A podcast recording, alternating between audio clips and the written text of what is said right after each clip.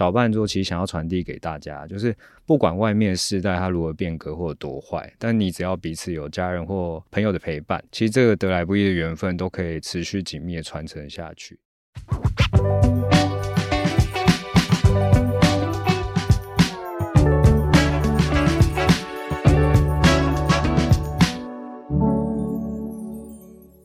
在设计里看生活，在生活里找设计。Hello，各位设计关键字的听众朋友们，大家好，我是主持人雅云，欢迎收听今天 Shopping Design 的特别企划。在今天这个特别企划当中呢，我们邀请到了皮尔森创意执行长 Eddie 以及五口创意的制作人孙明恩来到我们的节目当中，要来与大家聊聊小半桌这个体验。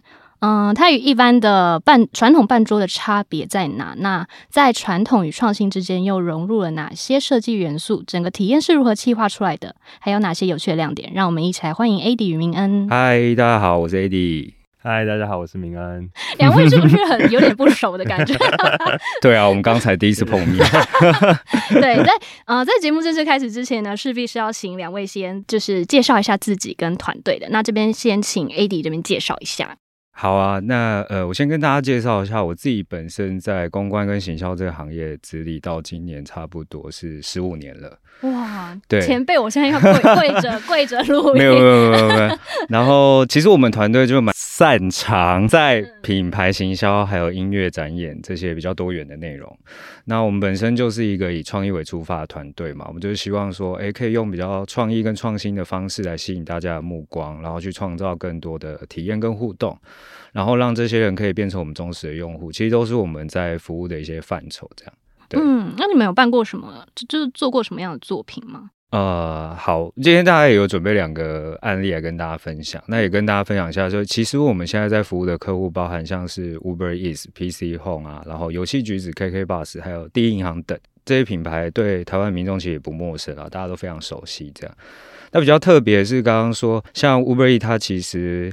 毕竟是一个国外的品牌嘛，那我们希望可以拉伸在台湾更在地、更深切的关系，所以我们就改装了三台的货车，我们把外送包放大到二十倍在货车上，然后设置一些比较大型的食物，然后让它感觉像是从外送包跳出来一样，然后在整个车身内，我们还把它呃整个超市都放到我们的车上，让它在路上移动，它就有一个移动的行动装置这样。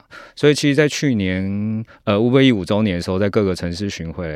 其实，在网络上跟实际的互动体验上都有蛮高声量，然后客户也都非常的满意。这样，嗯，那另外还有一个比较特别，就是 PC Home。其实，呃，近几年 PC Home 他们定位在一个所谓的娱乐电商，是希望大家可以在购物的过程中啊，不只是买一个必需品，然后是可以透过购物的过程有更多的娱乐体验。所以，我们刚刚有提到，我们也做音乐展演嘛，我们就跳脱了以往演唱会的制作的框架。让看演唱会不再只是呃台下看着台上这么简单而已。那这个案例是我伙伴皮尔森创意的另外一位执行长，就艾玛他策划这个全视角的概念演唱会。那特别是我们用四天的演唱会，用爱跟酒吧这个主题的概念做出发，然后设定了四个主角，在同一个时空下用微电影串联演唱会的模式去拆解这四个角色的内心故事。所以，我们把每一段短片的电影结束之后，回到现场，再搭配那个故事跟歌单，还有歌手，让每天进到现场的粉丝都可以感觉好像是同一个故事，却又能触动到不同时空下每一个角色的心境，让大家在看演出的过程中，也可以感受到品牌想要传递给大家珍惜彼此的那个理念。这样，嗯嗯对，所以这两个是我觉得呃近两年来说比较特别跟值得跟大家分享的一些案例。这样，嗯，对。那明恩这边呢？好。我是来自 五口创意工作室，然后呃，五口是一个相较起来应该算比较年轻的团队，我们刚过了四岁生日，生日快乐，耶 耶，生日快乐。然后对，然后我们主要其实是在呃台湾的表演艺术领域或者产业里面做制作跟行销这两件事。那比较特别的是，因为台湾在表演艺术产业里面，如果以戏剧来讲，比较多是剧团啊或者艺术家为主。那我们的成立比较特别，是我们是一个制作公司为主的组织这样子，所以在台湾一方面是比较少见，那另外一方面是我们就希望可以在以制作公司为出发，然后可以让不管是艺术家或是观众能够搭建起一个好的桥梁。所以其实五口的理念就是我们很期待能够让过去台湾可很多的民众他愿意花钱吃美食啊，花钱去看电影，但或许他可以有机会把他的这个娱乐支配额可以再提高一点点，走进台湾的剧场，然后去欣赏。其实台湾有很多，不管是原创的，或者是 IP 改编的，或者其他延伸出来的戏剧作品。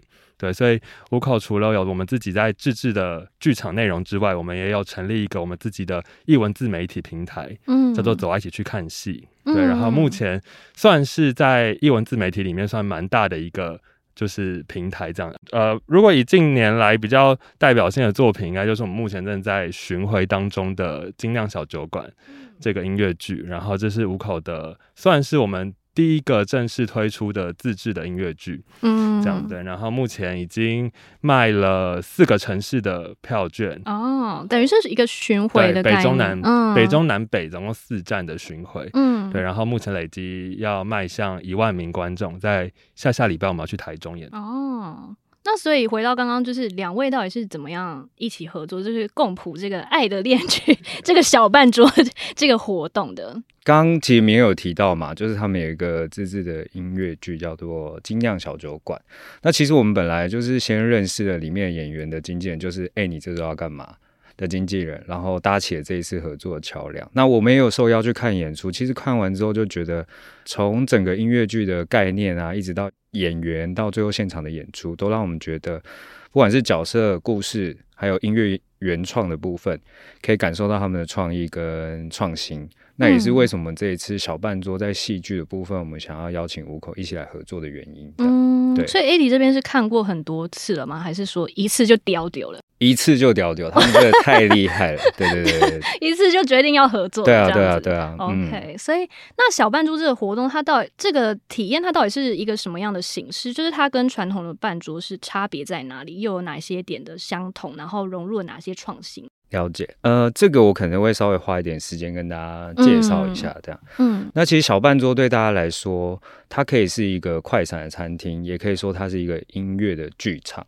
但其实更多我们会把它称为一场具有比较有深度意义的主题策展。只是你不是在看别人的作品，而是你踏到小半桌的时候，你就是这个策展其中的一个演出。又或者你是小半桌其中的一个故事，因为其实我们要讲的就是陪伴嘛，所以你把另外三位带到现场坐下来一起吃饭，就是正在发生陪伴这件事情。所以我们会认为每一个进来的人，他都是我们策展的其中一份子。对，那尤其在这个疫情时刻啊，大家要好好坐下来吃饭，我觉得是非常难的事情，因为很多人在外面工作，又或者因为疫情的关系，他疏远自己身边亲近的人，或者是他被迫疏远。因为疫情，他需要隔离嘛，所以让坐下来吃饭就会变得格外困难，只能视讯吃饭。对啊，就是就是很久没有可以好好一家人或一群朋友好好坐下来吃饭那种感觉，所以我们希望可以大家走进小半桌的时候，你在吃饭看剧的过程，可以触动你一些心底的开关，让你走出小半桌之后，可以更能珍惜这些得来不易的缘分。这样哦，嗯、对，这是我们在整个主题理念的发想。那其实这个主题的出发。回到我们的视觉设计上，大家也会可以去看一下我们的设计。其实很简单，就是一张红桌、四张椅子、四副碗筷。那其实我们想要大家看这个画面的时候，可以去做一个反思，就是你看这个画面之后，你会告诉你，呃，问你自己说，诶，你有多久没有坐下来好好跟你最想陪伴的人吃饭？嗯。那又或者是说，呃，你想要一直跟谁在这张桌子上能够继续一起好好吃饭？所以，我们是希望透过一个比较简单的画面，让你开始从进到小半桌之前就在思考，到底谁是你最想要陪伴跟一直陪伴的人？嗯，对，可以进到这个地方这样。嗯，那怎么会想说要让半桌跟剧场演出结合呢？呃，因为其实半桌这件事对台湾民众来说，它是非常熟悉的一件事。可是，其实半桌的理由它有很多种。以往有什么呃高考状元就会请整个整个乡镇里民都会办桌嘛，嗯、或结婚会办桌，那我们觉得陪伴也是一个值得办桌的事情。嗯，对，它就是一个值得庆祝，只要大家能坐下来一起好好吃饭，它就是一个值得被办桌的理由。这样，嗯，对，所以我们才用办桌这个形式。只是说，呃，我们会改成四人一桌，就是现在人要凑齐传统十个人一桌，它非常难。对，因为就连大家现在去参加婚礼啊，你都会发现一桌可能会并很多不同人。不同阶段的亲友或同事，所以我们就把它进化成四个人一桌。那这件事因为座位变少，其实我们也想要强迫让你去思考说，哎，只剩下三个位置，那你会想要跟谁一起好好吃饭？嗯、对，邀请他们入座，然后感受这满桌的菜肴，去跟感受一下深刻的彼此，这样。嗯，对对对对对。所以它是在松烟的哪一个地方？呃，我们在松烟的机器修理厂，它是一个，所以 就可以跟就是朋友就问你说周末要去哪？我在松烟的机器修理厂，对对对，要去修一些东西。对它，它其实是因为松松烟是一个百年文化古迹嘛，对，对，所以我们。会选这个场地也是，当然一部分是因为缘分啦，就是我们刚好看到这个场地，然后有这个时间，我们就决定进来做这件事情，这样。对对对对，嗯嗯。那诚如就是刚刚提到，就是小半桌是结一个结合剧场演出的一个体验嘛？对对，然后是由明恩跟五口创意团队这边一起策划的，也就是这次在小半桌当中会登场的这个全新作品《婚礼模拟现场》。这边就是想要请明恩跟大家介绍一下？诶，它大概是一个什么样的故事内容？它是。呃，观众是可以跟 你们一起产生互动的吗？对，其实它有一个那个，我们有帮这个作品定义了一个它的形态，叫做沉浸式音乐剧场。所谓的沉浸式音乐剧场是什么样的形式？主要会分为两个元素，一个是叫做沉浸式嘛，然后一个叫做音乐剧场。所以沉浸式其实就是近年大概这两三年在台湾很流行的一种。就是实体活动体验的形式，就是当你进到这个领场域里面的时候，你可以跟随着故事剧情，有一种在身份上的转换，然后你进到了这个呃虚拟或者是这个被架构出来的世界里面，然后去参与在那个时间里面的体验。所以其实在这一次的这个模拟婚礼现场，最直接就是每一个人他们会模拟变成了这个婚礼里面的一个宾客。然后，其实这个故事的主轴就是，呃，它的发想来自于，就是我们现代人每一个人对于自己的生活都有很多的想象，特别是我们现在活在一个充满了社群的年代里面，所以我们都会很期待我们所接触到的每一个人事物都是被精心设计好的。所以编剧在设想的时候，他就想到，其实每一个女生对于自己的婚礼，或者对于自己被求婚的过程都有很多的想象，可是偏偏男生其实很长没有办法达到。女朋友的标准。是真的有点，所以为什么要模拟一个婚礼？林恩本人就是有点没有办法想象为什么会那么的困难这样，所以就有了一个，这就有一个职业诞生，叫做模拟师，他就是专门在模拟出所有的场景，然后让这些觉得很难的人可以进到这些场景里面去尝试。模拟出一个可能性，嗯，所以这一次的设定就是这一个模拟师，她叫 Mandy，是一个女生，她很厉害，她可以就是变出各种场景来模拟这样。然后有一个男生叫做铃木森，就听起来就是一个非常木头的人，他就很 偷偷的表人家，所以他就很想要有一个很。很精彩的求婚，对他的女朋友这样，所以他就到了这个事务所来。那这个事务所就帮他模拟出了一个婚礼，然后让他在这上面去尝试找到一个最适合他、跟他最适合他的伴侣的一种就是求婚方式。对，所以当天所有来到这个小半桌体验的观众，就会成为这一场。婚礼的宾客，oh. 对，然后因为婚礼大家就可以想象嘛，婚礼而且特别结合了办桌这件事情，所以就有很多的节目，除了有就大家知道很丰富的菜肴，办桌菜肴以外，就会有比如说有。歌唱的表演啊，或者是有游戏、有互动，那这些全部都会变成沉浸式的一个元素。哦，对，然后加上，因为我们是音乐剧场嘛，所以加上五口的专业又是在做音乐剧，所以我们就找了很厉害的作曲家、编曲家，做了这次的主题曲，然后结合了一些大家可能耳熟能详的流行音乐去做改编。嗯，所以整个过程其实会蛮丰富的，因为有视觉、有听觉，然后你又可以沉浸在整个故事里面。哦，所以这个这个婚礼。模拟现场，我是有可能可以接捧花的吗？搞不好，或 者不知道未知。对，或者有可能你就是被拉上台做什么事的人。真的认真、嗯、认真认真啊！就是认真反正这个这个整个过程是还没有公开的，就对了。对，就是带着一个期待的心来，不知道是开心的婚礼还是悲剧的 婚礼。对对对对对 OK，所以所以明恩，嗯、呃，是第一次在这样的场合做这样的安排演出吗？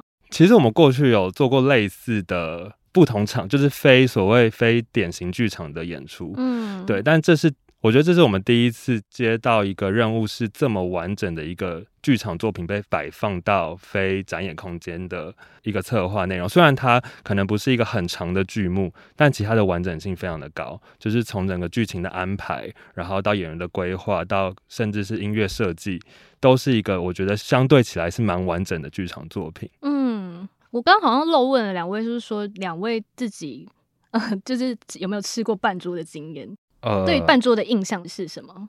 我觉得小时候，因为现在真的比较少有机会可以吃到比较传统的半桌这样。嗯、对，小时候大概就是那种下大雨，外面流水席，就是外面水在流，里面水也在流那种，就是脚下的水，就你穿鞋子都已经泡在水里面，大家还是要吃的那种状态。嗯、这是我印象最深刻。但大家最深刻，当然还有就是可以打包这件事情。对，就大家吃板豆一定就是会打包这样。对嗯，而且通常板豆的的菜都很好吃，对，就是就是你会觉得很好吃，对，就是你会觉得看起来好像不是很干净或是什么，可是通常你都会回想起来的时候，你就会想要再吃一次半桌。可是现在年轻人通常是比较少有这个机会，对。明恩这边呢，我也是印象中是小时候会去到有机会去到中南部吃半桌，然后因为后来慢慢长大之后。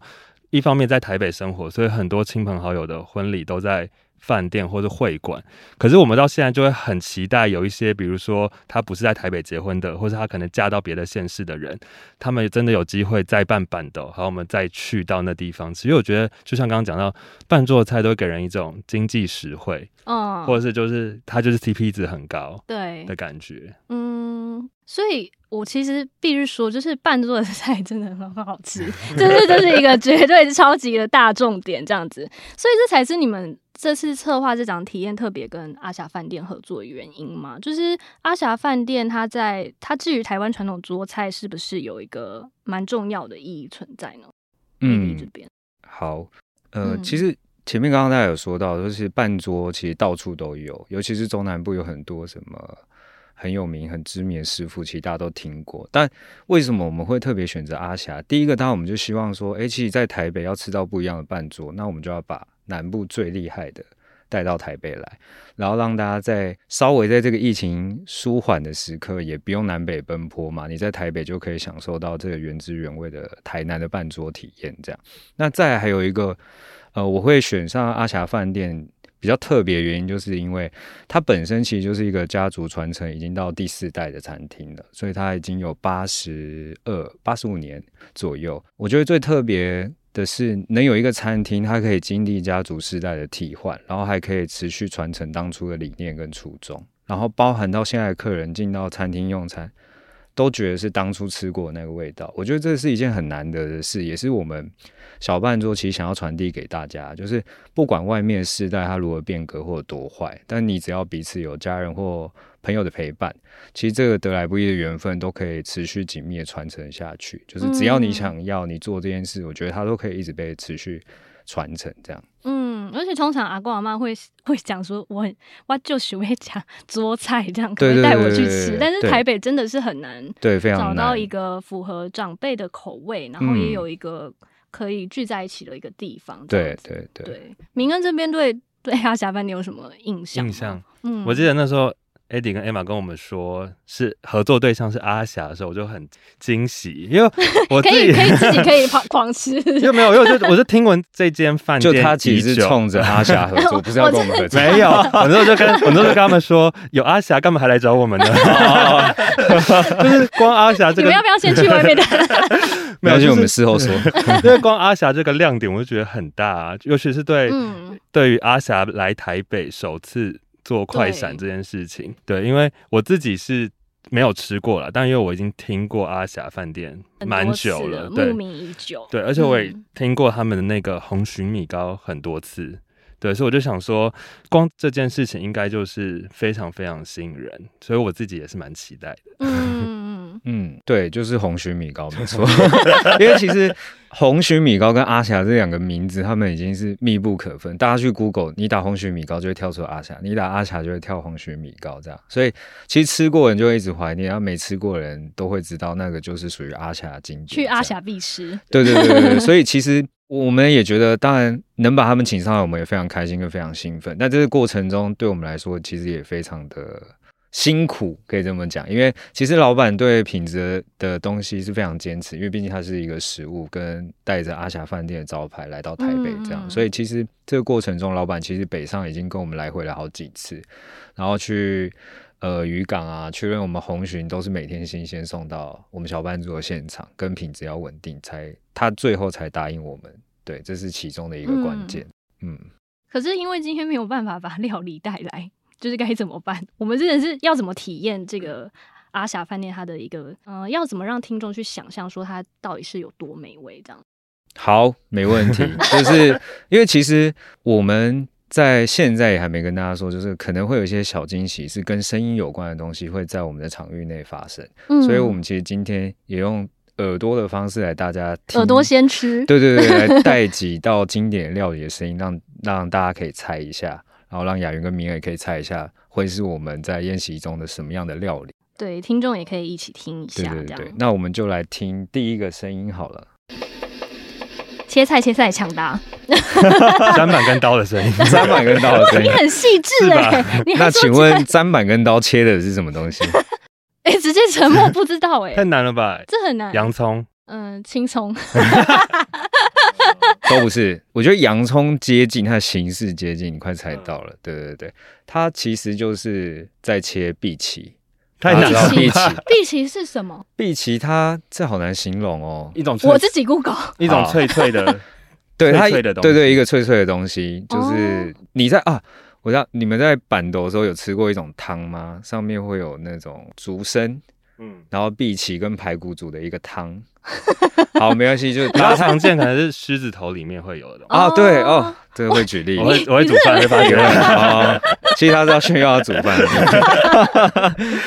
对，那为什么我们会大家听？荸荠在切碧琪的声音，是因为其实我们这一次的菜单都是专属为了小班族做设计，但我们还是要。它是一个真的是重新设计的一个一个菜单吗？对，是为了小班族重新做一些调整跟设计。嗯、然后，当然我们还是要重现阿霞它经典的一些味道嘛。所以，呃，碧琪这件事就是我们其中有一道菜就是所谓的古早味拼盘，它里面有非常有名就是熏丸、虾枣粉肠跟猪肝卷。那碧琪就会是在虾枣里面其中一项食材，嗯，对对对对。那这个拼盘其实它最一开始发生就是在八十二年前，也就是说阿霞饭店它还在一个小摊贩的时候，它就有这一道料理了。所以这是一个非常经典料理，所以我们就把它复刻带到了台北，就希望大家可以一起吃一下这个古早味这样。嗯，对对对对，这是第一道。好，好，肚子已经开始饿了。嗯，好，那我们再来听第二个声音好了。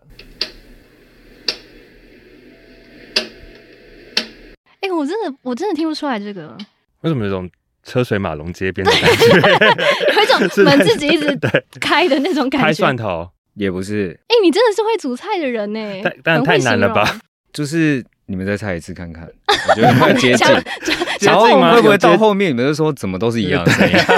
对对对，有接近吗？也没有接近啊。对。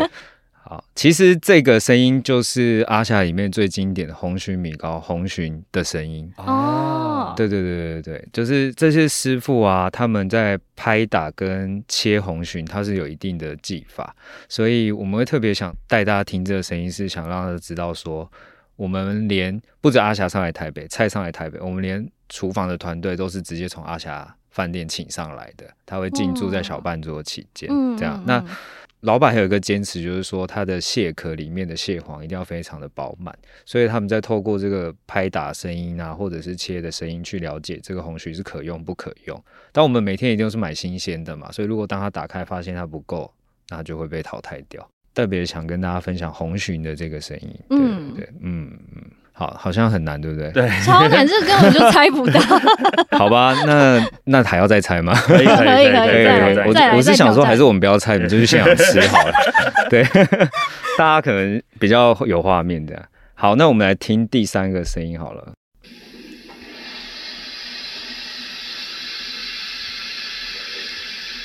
是炒菜，炒菜的声音。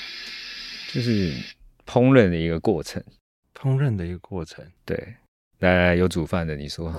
你要煮饭？他刚刚一直加我压力，他刚他刚刚一直强调说他有在煮饭，这样对，还是再听一次。好啊好，我们再听一次啊。明恩要求。对，哇，换工作人员紧张。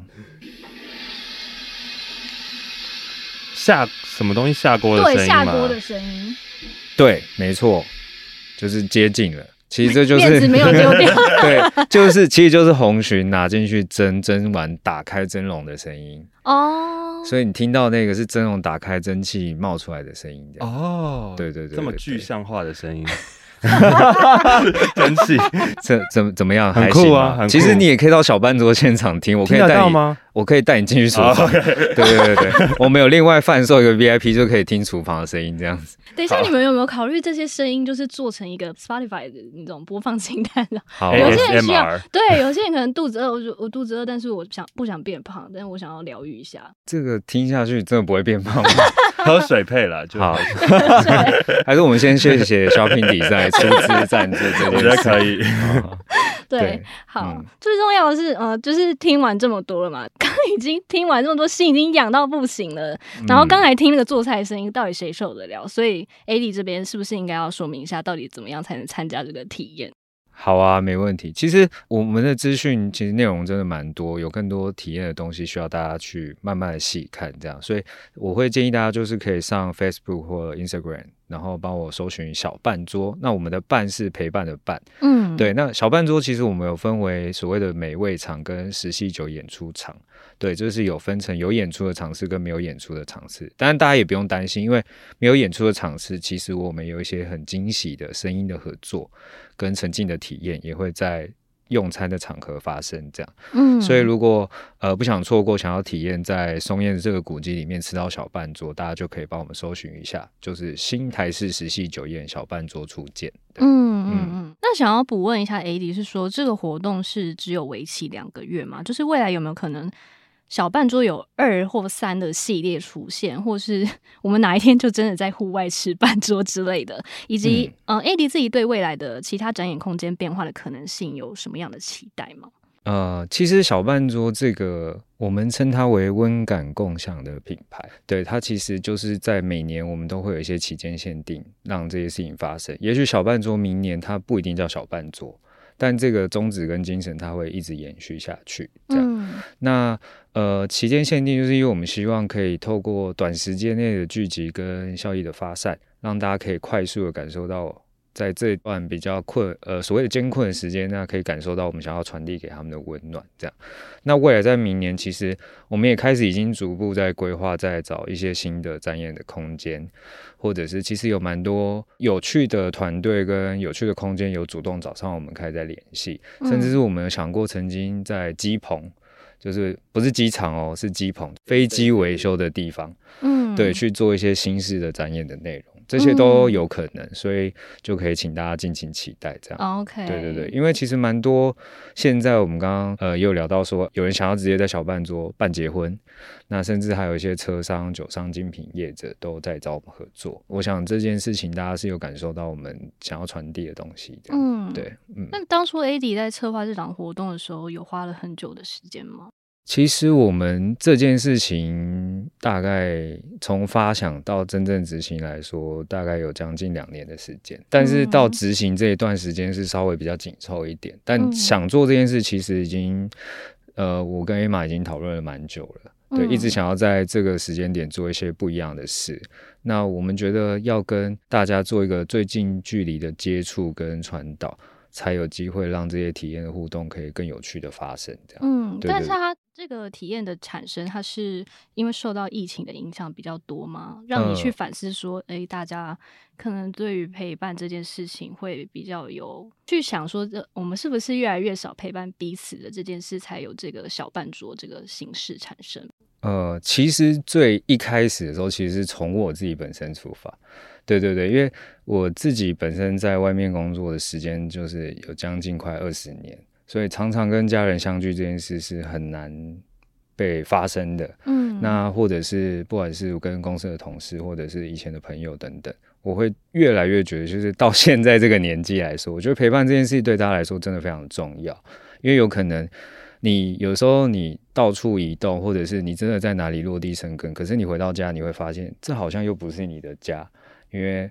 好像没有人陪在你身边那种感觉。嗯，好像就是回到家，彼此又各自做自己的事情。对对对对对，所以我就会觉得，嗯，好像可以做一个跟这样子有相同感觉的人，可以聚集在这个场合的地方，让他们可以被疗愈。嗯，对，这是我们最一开始出发的点。那当然刚好因为疫情的这些时间，让大家又更能感受到这个重要性。嗯，所以我们就让它在这个时候发生。不过蛮多人说我们是神经病，因为 你说疫情之下还疫情之下还让对，但我们很希望可以透过这个这个期间。用别种方式来让大家可以走过这一段比较艰困的时间，它可以是比较有趣的，嗯、不是只有大家看到新闻上这样比较稍微呃算负面嘛，也不是，就是每天都有这么多的数字在新增，可是我希望大家可以看一点别的东西，感受一些别的事物。在这个当下，也可以感受我们的用心，感受剧场的演出等等，都可以疗愈到大家。嗯嗯。那明恩一开始听到这个企划的时候，有什么感想吗？有没有感动哭？感动哭？没有，因为他是忙着煮饭。对啊，没有啦。我觉得听到这个企划的时候，我觉得很那时候听到的时候觉得很新鲜啦。一个是因为我觉得这个场域很特别，在松烟，对，真的真的没有人在松烟吃饭的，而且在一个古迹里面要做到这件事。嗯我觉得后来又把它就是策划成四人一桌的时候，我也觉得这件事情其实，因为那四个人就一定会跟你有很特别的关系，因为他是其实是一个蛮蛮小的群体，精挑细选。对对，然后我就觉得这样子的关系，然后一起坐下来，特别在对疫情的期间，然后到其实我觉得现在慢慢大家习惯了这样生活的方式，然后好像也没有那么紧张了，因为毕竟那四个人一定跟你有比较特别的关系，那一起坐在一起吃饭，然后又吃这么特别的。设计过的菜肴，嗯、对，然后加上如果有机会加上剧场的体验，我觉得是在现在这个时代氛围底下很特别的一个期间限定。嗯，嗯，那我想问的是说，就是我进到松烟这个空间里面的时候，它的空间有什么样的设计？特别设计过吗？呃，其实我们这一次有特别找了一个剧场跟布景制作团队，叫做三层设计。他们其实非常擅长在整个空间氛围的营造。嗯，对。那我们其实有来回跟他们沟通讨论，我们小半桌想要传递的呃精神跟内容。所以，我们其实从进到场域内，大家就可以看到一个。呃，有别于以往复古传统办桌的意象跟形象。那在走过一个穿堂的隧道，到了我们主要的空间之后，你会看到我们很用心打造的，不管是舞台，或者是我们桌上的餐具，甚至连到餐巾纸，还有我们跟金色山脉还出了一款联名的啤酒。哇，等等，这个要画重点。对，有酒要画重点，因为伴奏一定要有酒嘛。对 对对，对就是小到连这些东西，其实我们都把它精心设计过，就是希望大家进到这个场域，不是只有吃饭这么简单。对，然后其实我们呃还有准备一些小惊喜，就是我们会跟一些演员啊或者是艺人合作，大家有机会只要进到场馆，就可能会听到他们或看到他们。出现在我们的场，哦，反正这些都需要当天体验活动才会知道的。对对对对，OK，对留下这个伏笔，各位。嗯嗯嗯、对，因为其实就是诚如刚刚呃前面提到的是说，办桌对长辈来说是一个相当珍贵的记忆嘛，但是年轻人似乎都是只能靠想象或是。文字的描述才有大概的画面，这样子就是呃，必须老实说，是我们有很多时候是没有方法或是没有管道去怀念我们台湾的传统，台湾自己的传统这样。但是就是必须非常感谢明恩跟 AD 这边，让办桌结合戏剧表演，然后把它变成一个比较啊、四人一桌小的形式，就不会有人数上的一个限制吗？比较容易。办到了这样子，嗯、对，然后让传统的办桌的魅力依旧存在，但是也添入了更多的创意。然后大家有机会的话，一定要必须来感受一下小办桌的魅力，这样，嗯。所以今天非常谢谢 AD 跟明恩特别来到节目当中，跟我们分享小办桌这个体验活动。那如果说有听众朋友呢，想要进一步的知道小办桌的相关资讯的话，可以到小办桌的粉丝专业去搜寻，然后链接也会放在节目的资讯栏当中。那我们这边就一起谢谢 AD 跟明恩。谢谢大家，谢谢。设计关键字，我们下次见喽。